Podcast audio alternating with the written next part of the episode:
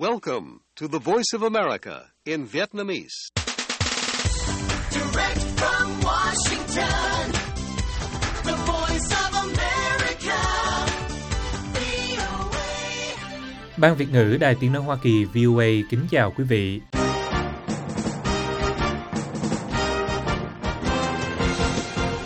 Chúng tôi xin mở đầu chương trình thời sự quốc tế sáng thứ Sáu ngày 23 tháng 2 năm 2024 ở Việt Nam với phần lượt thuộc các tin đáng chú ý. Nhóm Houthi ở Yemen tuyên bố tăng cường tấn công Biển Đỏ, nói sẽ sử dụng vũ khí tàu ngầm. Ngoài ra, những tin tức khác đáng chú ý bao gồm Israel tấn công thành phố Rafah ở Gaza giữa lúc le lói hy vọng hưu chiến. Anh công bố gói trừng phạt mới đánh dấu ngày Nga xâm lược Ukraine. Nhà lập pháp Mỹ tới Đài Loan trấn an về sự ủng hộ bất kể kết quả bầu cử ở Mỹ.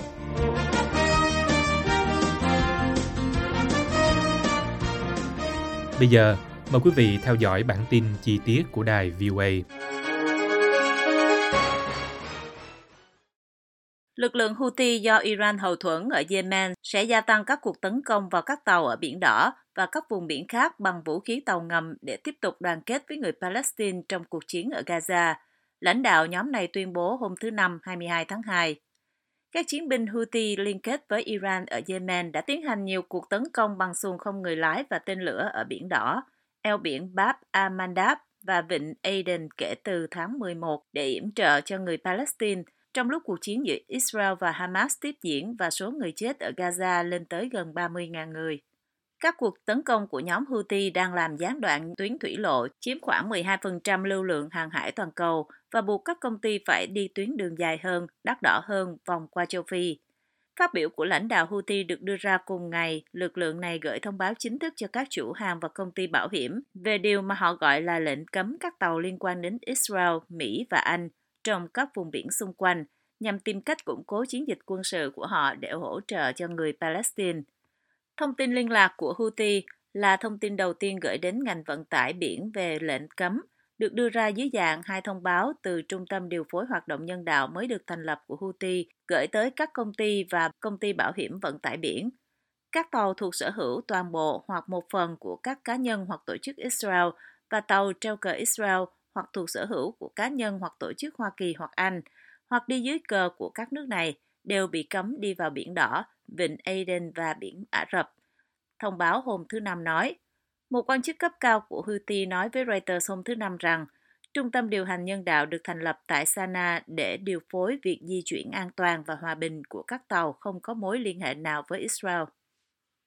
Cuộc oanh kích của Israel nhắm vào thành phố Rafah ở giải Gaza đã sang phẳng một nhà thờ Hồi giáo và phá hủy nhiều nhà cửa mà người dân gọi là một trong những đêm tồi tệ nhất của họ, trong khi thủ lĩnh nhóm Hamas đang ở Cairo để đàm phán, khơi lên hy vọng về một thỏa thuận ngừng bắn kịp thời để ngăn một cuộc tấn công toàn diện nhắm vào thành phố.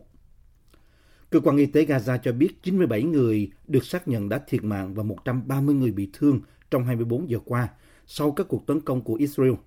Nhưng hầu hết các nạn nhân vẫn nằm dưới đống đổ nát hoặc ở những khu vực mà lực lượng cứu hộ không thể tiếp cận.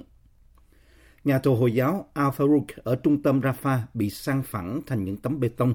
Mặt tiền của các tòa nhà lân cận bị nổ tung, Reuters đưa tin.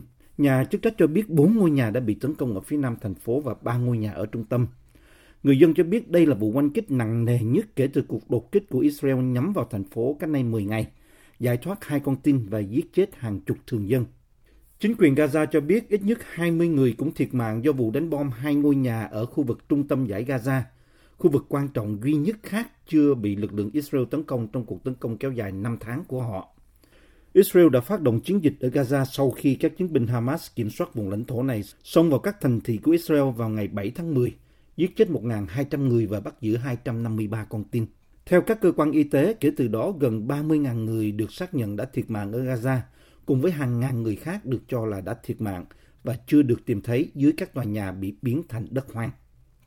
Israel đã đe dọa tiến hành một cuộc tấn công toàn diện vào Rafah, thành phố cuối cùng ở rìa phía nam của Gaza, bất chấp lời kêu gọi quốc tế bao gồm cả từ động binh chính của họ là Mỹ, rằng hành động như vậy có thể gây ra một cuộc tắm máu. Các cuộc đàm phán cho một thỏa thuận ngừng bắn đã thất bại cách đây hai tuần.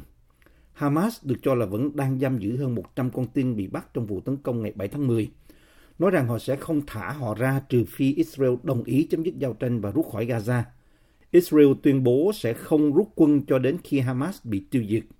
Sự xuất hiện của người đứng đầu Hamas, Ismail Haniyeh, tới Cairo trong tuần này trong chuyến thăm được thông báo công khai đầu tiên kể từ tháng 12 là dấu hiệu mạnh mẽ nhất cho thấy các cuộc đàm phán vẫn chưa bị hủy bỏ trong nhiều tuần.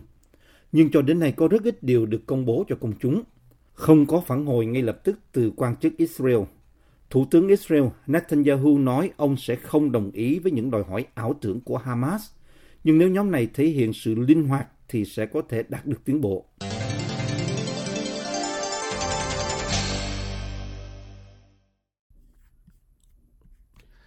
Iran đã cung cấp cho Nga một số lượng lớn phi đạn đạn đạo đất đối đất mạnh mẽ, Reuters dẫn sáu nguồn tin cho biết. Điều này cho thấy sự hợp tác quân sự giữa hai quốc gia bị Mỹ chế tài.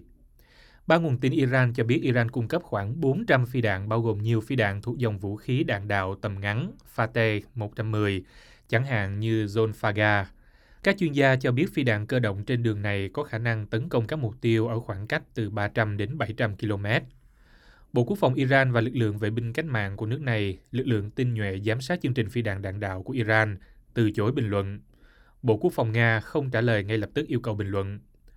Một trong những nguồn tin của Iran nói với Reuters rằng các chuyến hàng bắt đầu vào đầu tháng 1 năm nay sau khi một thỏa thuận được hoàn tất trong các cuộc họp vào cuối năm ngoái giữa các quan chức quân sự và an ninh Iran và Nga diễn ra ở Tehran và Moscow. Một quan chức quân sự Iran, giống như các nguồn tin khác, yêu cầu giấu tên vì tính chất nhạy cảm của thông tin, nói đã có ít nhất 4 chuyến hàng phi đạn và sẽ có nhiều hơn trong những tuần tới. Ông từ chối cung cấp thêm thông tin chi tiết.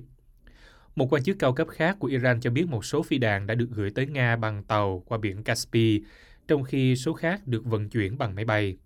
Sẽ có nhiều chuyến hàng hơn, quan chức Iran thứ hai nói. Không có lý do gì để che giấu điều đó, Chúng tôi được phép xuất khẩu vũ khí sang bất kỳ quốc gia nào mà chúng tôi muốn. Các hạn chế của Hội đồng Bảo an Liên Hợp Quốc đối với việc xuất khẩu một số phi đạn, máy bay không người lái và các công nghệ khác của Iran đã hết hạn vào tháng 10 năm ngoái. Tuy nhiên, Mỹ và Liên minh châu Âu vẫn giữ nguyên các chế tài đối với chương trình phi đạn đạn đạo của Iran trong bối cảnh lo ngại về việc xuất khẩu vũ khí cho các lực lượng ủy nhiệm của Iran ở Trung Đông và sang Nga. Phát ngôn viên an ninh quốc gia của Nhà Trắng John Kirby cho biết vào đầu tháng 1, Mỹ lo ngại rằng Nga sắp mua được vũ khí đạn đạo tầm ngắn từ Iran bên cạnh các phi đạn có nguồn gốc từ Triều Tiên. Một quan chức Mỹ nói với Reuters rằng Washington đã thấy bằng chứng về các cuộc đàm phán đang tiến triển tích cực, nhưng chưa có dấu hiệu nào cho thấy việc giao hàng đã diễn ra. Lầu Năm Góc chưa hồi đáp yêu cầu bình luận về việc chuyển giao phi đạn. Anh hôm thứ Năm công bố một gói trừng phạt mới chống lại Nga, nói rằng họ đang tìm cách giảm bớt kho vũ khí và kho chiến tranh của Tổng thống Vladimir Putin – hai năm sau cuộc xâm lược Ukraine. Gói trừng phạt mới bao gồm hơn 50 cá nhân và tổ chức được công bố hai ngày trước ngày đánh dấu hai năm kể từ cuộc xâm lược toàn diện Ukraine của Nga và là một phần trong nỗ lực của phương Tây nhằm hạn chế nền kinh tế Nga. Ngoại trưởng David Cameron cho biết trong một tuyên bố rằng, áp lực kinh tế quốc tế của chúng tôi nhằm mục đích khiến Nga không thể chịu đựng được cuộc xâm lược bất hợp pháp này – các biện pháp trừng phạt của chúng tôi đang khiến Putin mất đi các nguồn lực mà ông ấy rất cần để tài trợ cho cuộc chiến đang gặp khó khăn của mình. Liên minh châu Âu hôm thứ Tư đã phê chuẩn gói trừng phạt sâu rộng riêng, cấm gần 200 thực thể và cá nhân bị cáo buộc giúp Moscow mua vũ khí hoặc do liên quan đến bắt cóc trẻ em Ukraine. Anh đã trừng phạt các công ty có liên quan đến ngành công nghiệp đạn dược của Nga và các nguồn doanh thu trong ngành công nghiệp kim loại, kim cương và năng lượng. Gói trừng phạt cũng bao gồm một công ty Thổ Nhĩ Kỳ mà Anh cho biết đang cung cấp thiết bị điện tử cho Nga, ba công ty điện ở Trung Quốc và các giám đốc điều hành tại nhà sản xuất kim cương Androsa của Nga. Các nhà quản lý của nhà sản xuất đồng UMMC cũng bị bổ sung vào danh sách. Androsa không trả lời lập tức yêu cầu bình luận của Reuters.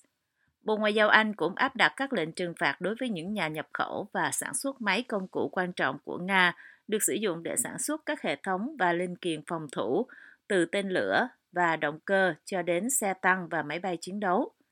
Chính phủ Anh cũng cho biết họ đang chuẩn bị tăng cường nguồn lực để nhắm vào hoạt động vận tải biển ác độc của Nga và các tàu hạm đội bóng tối riêng lẻ được Nga sử dụng để làm dịu đòn trừng phạt liên quan đến dầu mỏ. Anh tuần này đã áp đặt các biện pháp trừng phạt đối với 6 cá nhân phụ trách nhà tù hình sự Bắc Cực nơi thủ lĩnh đối lập Alexei Navalny qua đời.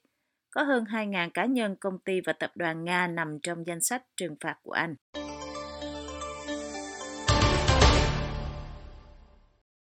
Dân biểu Mỹ Mike Gallagher, chủ tịch ủy ban của Hạ viện chuyên trách về Trung Quốc hôm 22 tháng 2, nói tại Đài Bắc rằng bất kể ai thắng trong cuộc bầu cử sắp tới ở Hoa Kỳ, sự ủng hộ của Mỹ đối với Đài Loan, nơi Trung Quốc luôn tuyên bố là của mình, vẫn sẽ tiếp tục.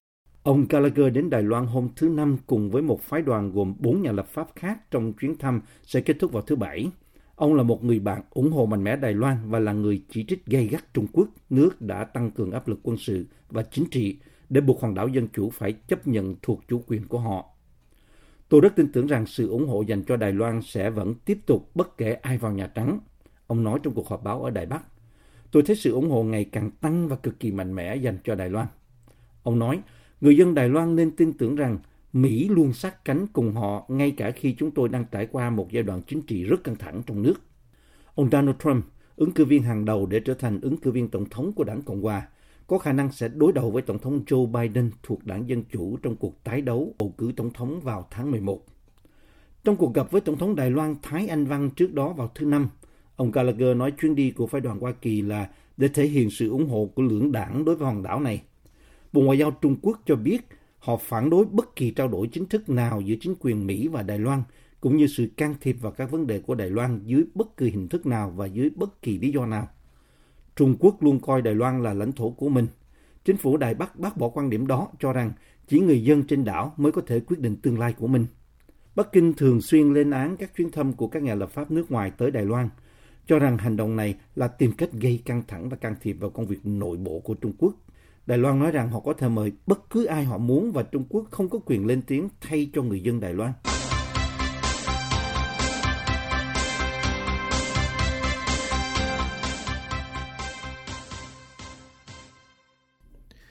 Chương trình thời sự quốc tế thứ sáu ngày 23 tháng 2 năm 2024 của đài VOA xin được kết thúc tại đây. Mời quý vị theo dõi tin tức được cập nhật thường xuyên trên trang web của Ban Việt ngữ ở địa chỉ voa tiếng việt.com. Cảm ơn quý vị đã lắng nghe và xin hẹn gặp lại quý vị trong chương trình sáng mai trên podcast. Hoàng Long cùng toàn ban Việt ngữ. Kính chào quý thính giả.